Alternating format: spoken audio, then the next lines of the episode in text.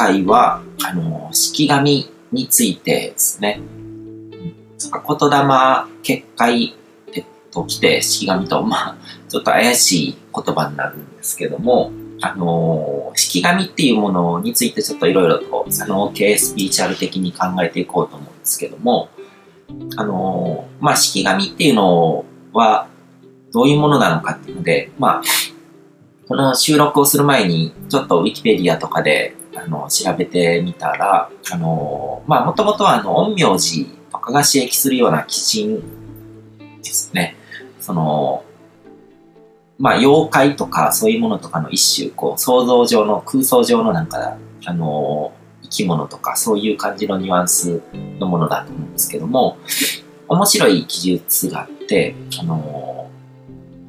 何か術式みたいなもので、こう、まあ、魔法陣みたいなものを作って、こう、術式みたいなもので、こう、あの、生命を与えるわけですよね。何か物とか、そういうものとかに。で、僕がなんとなくイメージで見たことがあるのが、こう漫画とかで出てきたような式紙のイメージとかだと何かこ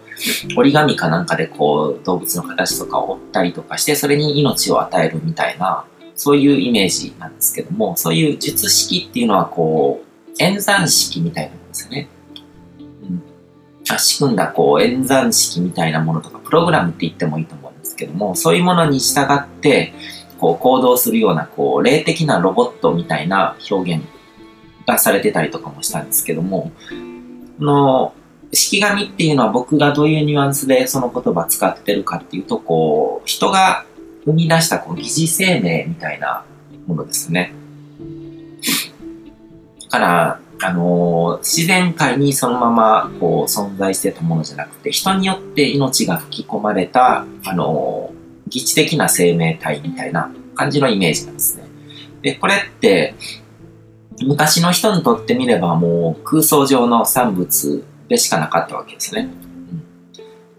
うん、けど、その産業革命が起こって、この人間社会の中にこう機械っていうものが生み出されたわけですね。だから、あの、それ以前ってこう、生物と生物じゃないものとの違いっていうのはこう、あの、動物とかみたいにこう勝手に動くものっていうのは生命体ってなされてたわけですよね。でも機械って、あの動物みたいに勝手に動いたりとかするわけですね。こう、ゼンマイ仕掛けだったりとか、動力はいろいろだと思うんですけども、生命とまるっきり同じものじゃないけども、けど人間によってこう作られた疑似的な生命体みたいなものって言えるので、これはまさにこう、あの式紙っていう概念が、こう、現実のものになったものって言えると思うんですね。で、あの、日本にはもともと、あの、八百万の神信、まあ、信仰とかこう思想っていうのがあって、まあ、機械じゃないにしても、あらゆるものに、こう、ものに神が宿るっていうふうに考えてたんですね。で、神っていうのは西洋の神とはまたニュアンスが違って、その、一神教的な神と違って、うん、どういうんです？ね。日本人の考える、こう、まあ、神道とかで考えるような神っていうのは、その、すべての根源、ソースエナジーみたいなものがあって、そこから繋がってるものとか、その霊的な存在とかもすべてその、根本は同じところにソースに繋がってるっていう考え方だと思うんですけども、西洋の一神教的なあの、世界観の中ではその根っこの部分だけを神って呼ぶけども、その、日本人とかは、こう、八百万信仰とかでは、その根っこの部分から繋がったものを全てを、こう、神って捉えると。で、結局は同じことを言ってるんですね。西洋の方でも、あの、スキーの座とかが言ってた、こう、神とは自然であるっていうのとかと同じで、こう、この宇宙の全てのものが神の発言だっていうふうに捉えると。で、それは半神論って言って、こう、すべてのものに神を見るっていうものって、まさしくその八百万の神の信仰と全く同じで、だから、その、まあ、宗教っていうのはそもそものこう世界観であったりとか、その、この宇宙が何によって、どういうものによって生み出されたのかとか、創造されたのかとか、そういう根本原理みたいなものを探っていくものなので、うん、だから結局は、同じものにたどり着くんですね。そこになんかこう、競技の違いとか、その、どこからどこまでをこう、神の言葉とみなすのかみたいなことっていうのは、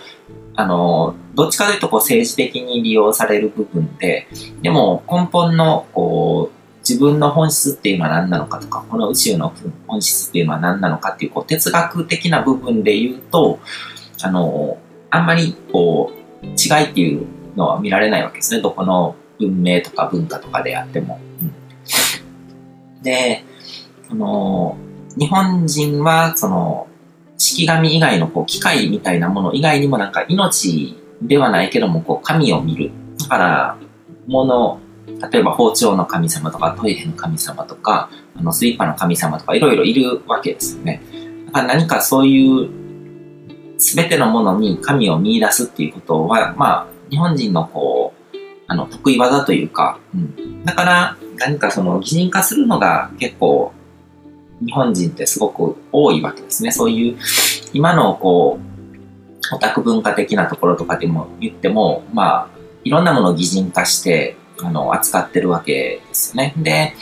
顔文字とかも独自の発展を遂げてるっていうのは、やっぱりこう、日本人らしさですね。無機質な、こう、記号の集まりに過ぎないところに、こう、顔とか表情とかを見て、で、その生命とかそういうものを感じ取ることができる。で、言霊っていうのも似たようなもので、あの、物に神が宿るのと同じで、言葉っていう概念ですよね。こう物質界のものですらない、その抽象世界の概念とかラベル自体にも神の力を宿らせた、宿らせるっていうことができて、で、神の力っていうのも、こう、神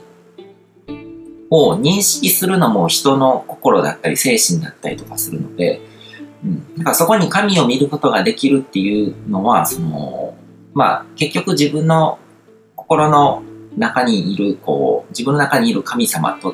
つながって、その力を発現させるための一つの方法とか、その、テクニックみたいなものでもあるわけですよね。で、まあ、この辺はあの G アンサーっていうコーチングプログラムの方でも語ってるんですけども、人間は精神っていう器を通じて、自分の中の神様、まあ創造主って言ってもいいと思うんですけど、すべての創造を行う源ですよね。で、そういう神様とつながる力を持ってる。誰であっても、その心を通じて、あの、神の力を発現させることができる。だから物とかに神を見出したりとか、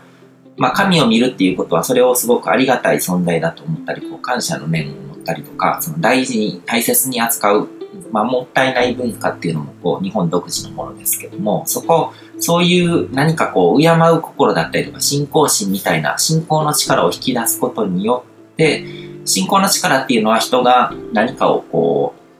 現実を変えたりとか、現実を作ったりとかするような力の源になるものなので、だから、日本人はその八百万の神っていう感じで、こう、いろんなものに神を見ることとか言葉自体にこう神っていうものを見出すことによって言葉に力を持たせたりとか、その現実を変える力に変えるっていうあのテクニックを使ってるわけですよね。うん、で、そうやって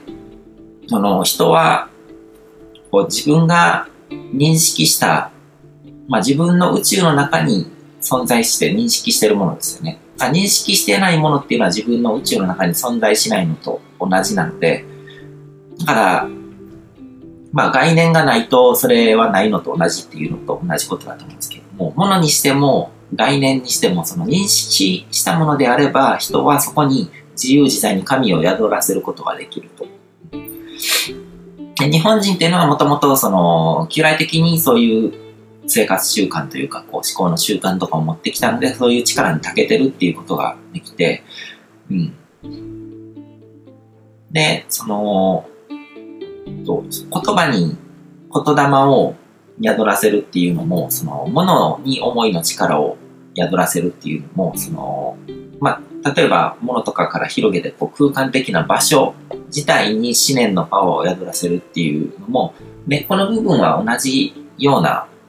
メカニズムなわけですよね。その、思い入れとかそういうものとかによって、その、その人のにとってのその、場所の重みが変わるとか、意味、意味合いが変わってくる。パワーアイテムっていう形で、これは全然僕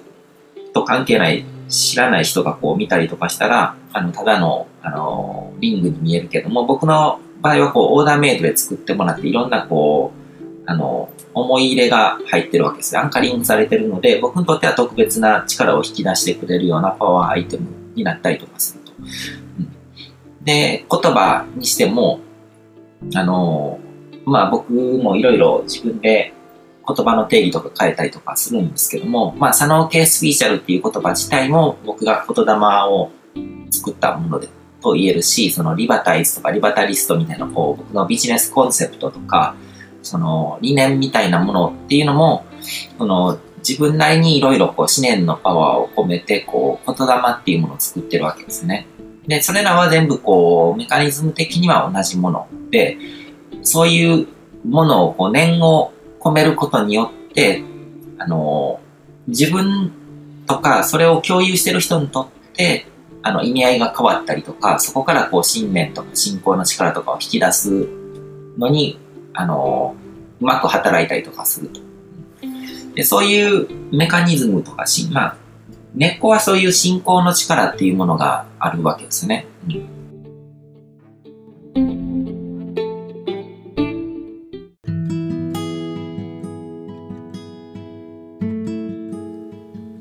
今回も最後まで聞いていただいてどうもありがとうございます。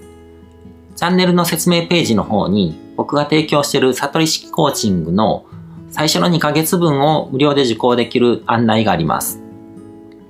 ゴール設定とアファメーションについて詳しく解説してるんですけども、僕自身もこれらのことを本格的に取り組み始めて、で、それで大きく人生を変えたという経験があるので、あの、まだ受講したことがない方であったりとか、このタイミングでピンとくる方はぜひ登録して体験してみてください。また、僕がどんな人間なのかを簡単に知ってもらえる2分ほどで読める会員プロフィールのリンクも貼ってます。僕自身がインターネットを通じた出会いによって自分の人生を大きく変えたので、この出会いがあなたの人生を変える良いものになることを願ってます。では、また次の放送でお会いしましょう。